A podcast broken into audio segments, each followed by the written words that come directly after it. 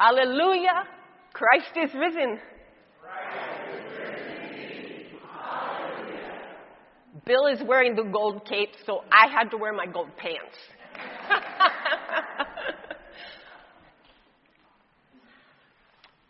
I am a recovering Baptist. And lest you think that I mock the 12 step system, you need to know that being a Baptist, at least my brand of Baptist, is addictive. It feeds that place in my ego that tells me I'm right, that I have the answers. And not just for myself, the answers you need too. Just ask me. and that feels good. It makes me want another hit. I grew up as a fundamentalist, separatist Baptist. Now, you probably know what a fundamentalist is someone who adheres to the strict, literal interpretation of Scripture. But a separatist Baptist is someone who is so right that it's wrong to even associate with someone who thinks differently.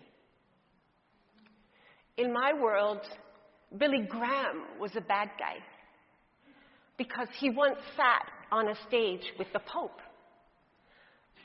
And so that was like Billy Graham saying, the Pope's a good guy and there's room in the world for his views of God and Jesus. And us saying, you're wrong. You see, people who think differently are scary. In today's gospel, we heard about two disciples on the road to Emmaus. The scariest people in the world for them were the occupying Romans.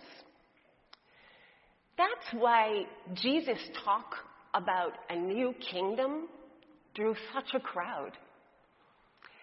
It's why just a week ago they were shouting Hosanna in the street, and some called him the King of the Jews.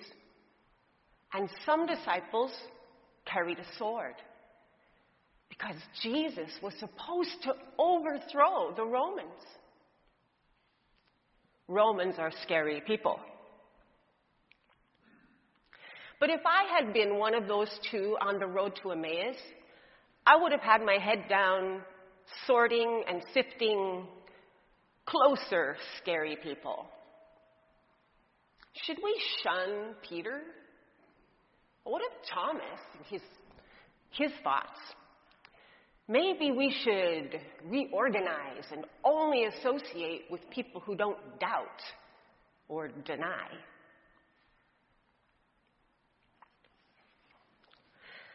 My earliest religious memory was a backyard Bible club where we learned the song, the color song.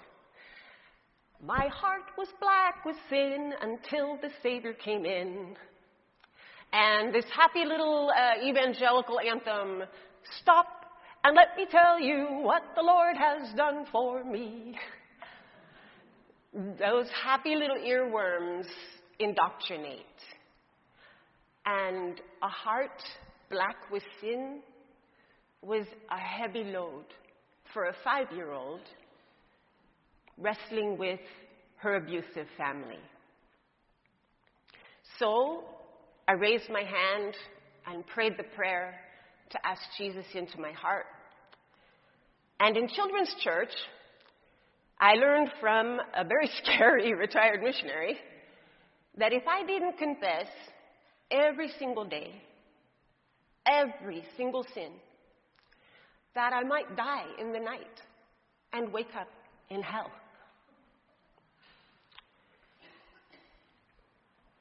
So I'd better get it right. And I did. I sat still, I paid attention, I sang in church, I answered questions correctly in youth group. I didn't tell.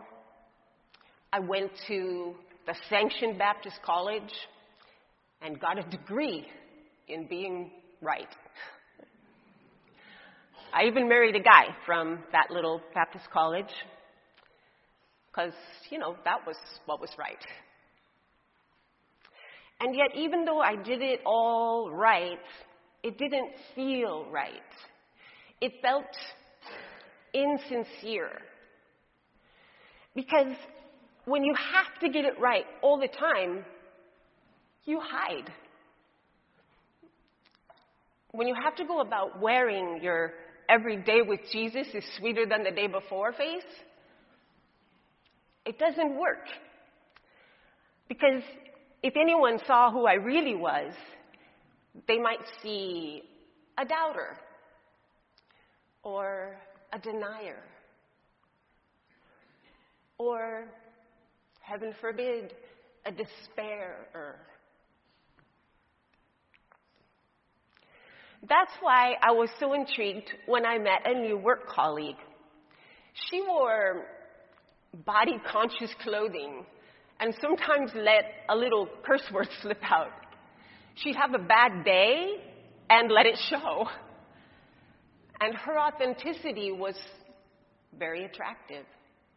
So when she invited me to go with her to her church, a little bit broader brand of evangelicalism, I gladly accepted. I found them so refreshing. They even had 12 step meetings that were going on in their church. I wanted to change churches. And I talked to my husband about it, and he said, No, they have a woman on their pastoral staff. And that's not biblical.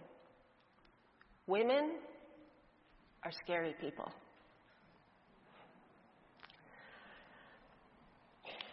When my husband and I moved back to California, I started reading a lot of C.S. Lewis.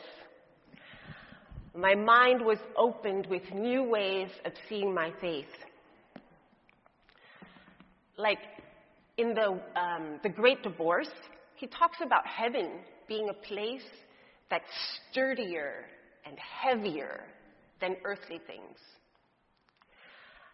And in the book, The Weight of Glory, he talks about us being like children who refuse an offer to go for a day at the beach because we'd rather sit in the mud making our little mud pies because we don't understand the offer. When I tried to share some of these things with my husband, he said he wasn't sure I should be reading someone so heavily influenced by Tolkien, a devout Roman Catholic.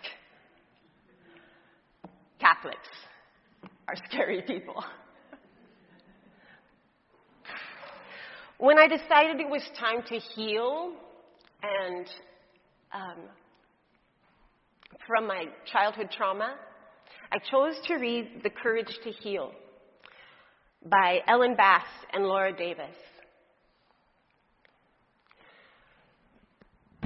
I wrote a journal to my younger self.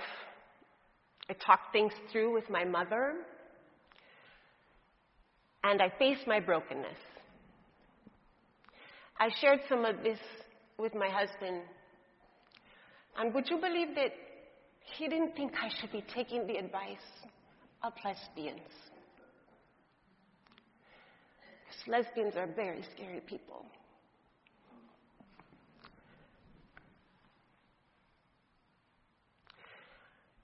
Like me, the disciples on the road to Emmaus had done everything they thought to be right. They left their homes to follow Jesus. They untangled the truths of his parables. They walked with him everywhere, even into Jerusalem, where the scariest people were. And then everything changed. In the past three days, their most revered religious leaders condemned their favorite rabbi as a criminal. The one that they believed to be the Messiah, the Redeemer of Israel, had been crucified. And just this morning, some crazy women came running in to say his body wasn't in the tomb where it belonged. Now, nothing felt right. But then, Jesus shows up as a stranger and says to them, Oh, how foolish you are! How slow of heart to believe all the prophets have declared. And walking with them, he reveals the truth, the truth they had missed, and their hearts burned within them. Oh, how foolish you are, and how slow of heart, Jesus said. What? I would have said. I am a Baptist college graduate. I took Bible survey. I read it cover to cover. I know who to believe about what's right and what's wrong. I like to think Jesus would have chuckled and thrown his arm around my shoulders and told me a thing or two as we walked together. And I think it would have needed to be a longer road than seven miles to Emmaus.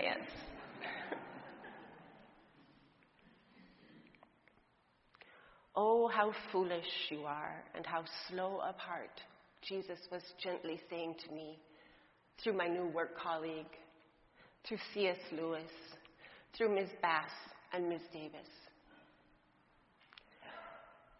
I found life and transformation in their book.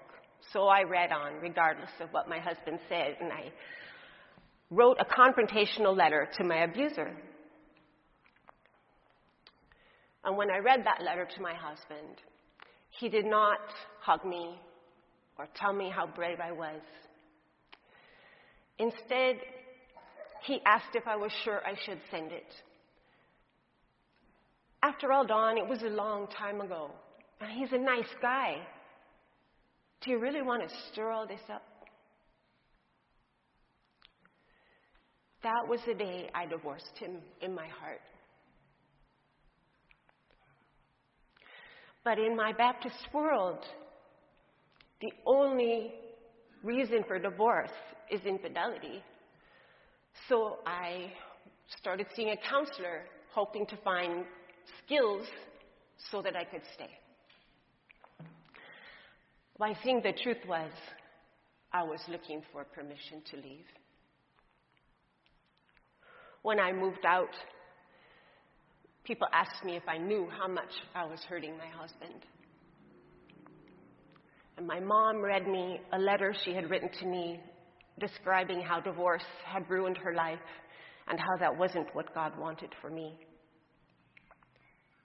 My pastor at the time pressured me to stay married he asked me to imagine what would happen if he were to leave his wife. And he warned me that my musical leadership would be over, uh, that my husband would have to resign as a deacon, and I knew I would have to withdraw my membership to avoid being publicly disciplined for leaving my husband. My husband himself tried the best he knew how to win me back. He found my car in town and put a card and some chocolates inside. And we started seeing a counselor, a marriage counselor that our pastor recommended. But that only showed how far gone I already was. Those, I, I finally had to look at my husband in his moist eyes and say, I am not coming back. And those were some of the hardest days of my life. I cried a lot. My marriage was dead. It was my ultimate failure. I was going against everything that those I respected the most told me was right. I was face to face with the foolishness and futility of my ways. I was now the bad guy. I was the scary person. Perhaps the disciples on the road were also experiencing their ultimate failure. Think of all they had given up to follow Jesus. And now, this one they'd left everything for, calling him the Messiah, is dead. Maybe they were the bad guys. Maybe they'd gotten it all wrong. Maybe they should just lay low and then kind of slip back into the temple when nobody was looking. But those days of my ultimate failure were also some of the most revealing days of my life. I began recognizing God's very specific love for me by way of something I read in another book G.K. Chesterton's Orthodoxy. Chesterton espouses what he calls religious imagination. What? You're allowed to do that? Chesterton suggests that when I see the light hit a, a leaf a certain way that catches my eye, to consider that a wink from heaven, a little love note specifically for me from God. And why not think this way? How wonderful every mundane thing becomes when you start noticing and acknowledging God's presence in it. One day, when I was feeling particularly heavy and um, and defeated, I was leaning my head on the backsliding door, and I dared to say to God, "You know what I like? I like seeing birds flying all together." It's one of my favorite things. I stood there longer with my head just staring out at the, at the field, processing the weight. And suddenly, there was a flock of starlings, starlings whirling about the air, looking for their evening perch. Do you know what a group of starlings is called? It's a murmuration. So, what if those starlings were a murmuration of God's delight? And not just his delight for the whole world, his delight for me. I had just asked for it.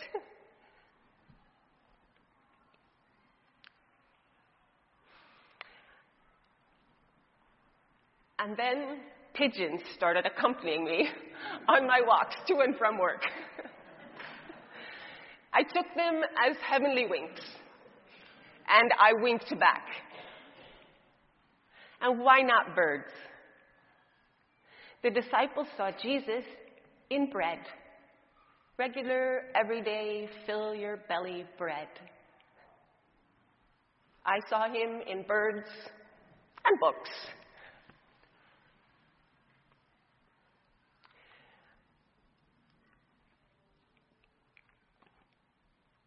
I forgot to say something about the bread that's kind of cute. Forgive me, I'm going to go backwards. so, when the disciples saw Jesus in the breaking of bread, I think that's kind of a heavenly wink, too. Because it was only four days ago that he told these guys, Look, every time you eat bread, remember me. And that's when they saw him. And maybe that's the point. Remembering, noticing, recognizing. The disciples saw Jesus revealed in bread. I saw him in birds and books. I didn't recognize Jesus in many people on my walk. That's because when you're a recovering Baptist, people are scary. People might see my inconsistencies. People might see that I'm not always right. So I tend to hide from them. I am still recovering after all. I can be authentic in a song or a letter. But if you just come up and start talking to me, you probably got that deer in the headlights look, because that's me still recovering.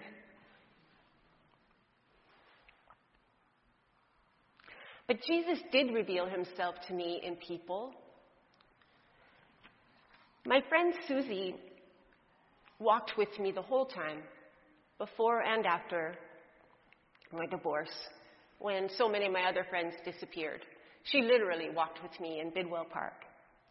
And I recognize her now as the voice of, of Jesus telling me not to be so hard on myself. And my counselor, Sharon, she was the voice of Jesus when she gently, subtly suggested that I'm not the one whose job it is to save the world. that was destined for someone else before the foundation of the world.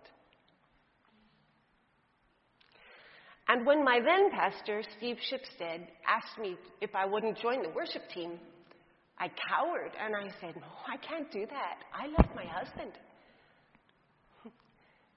But he and Bill Hammond put their hands on my head and declared me the daughter of the king, fully forgiven and useful. And you, hands and feet that go, hands and feet of Jesus that go by the name of Faith Lutheran. I see Jesus in you.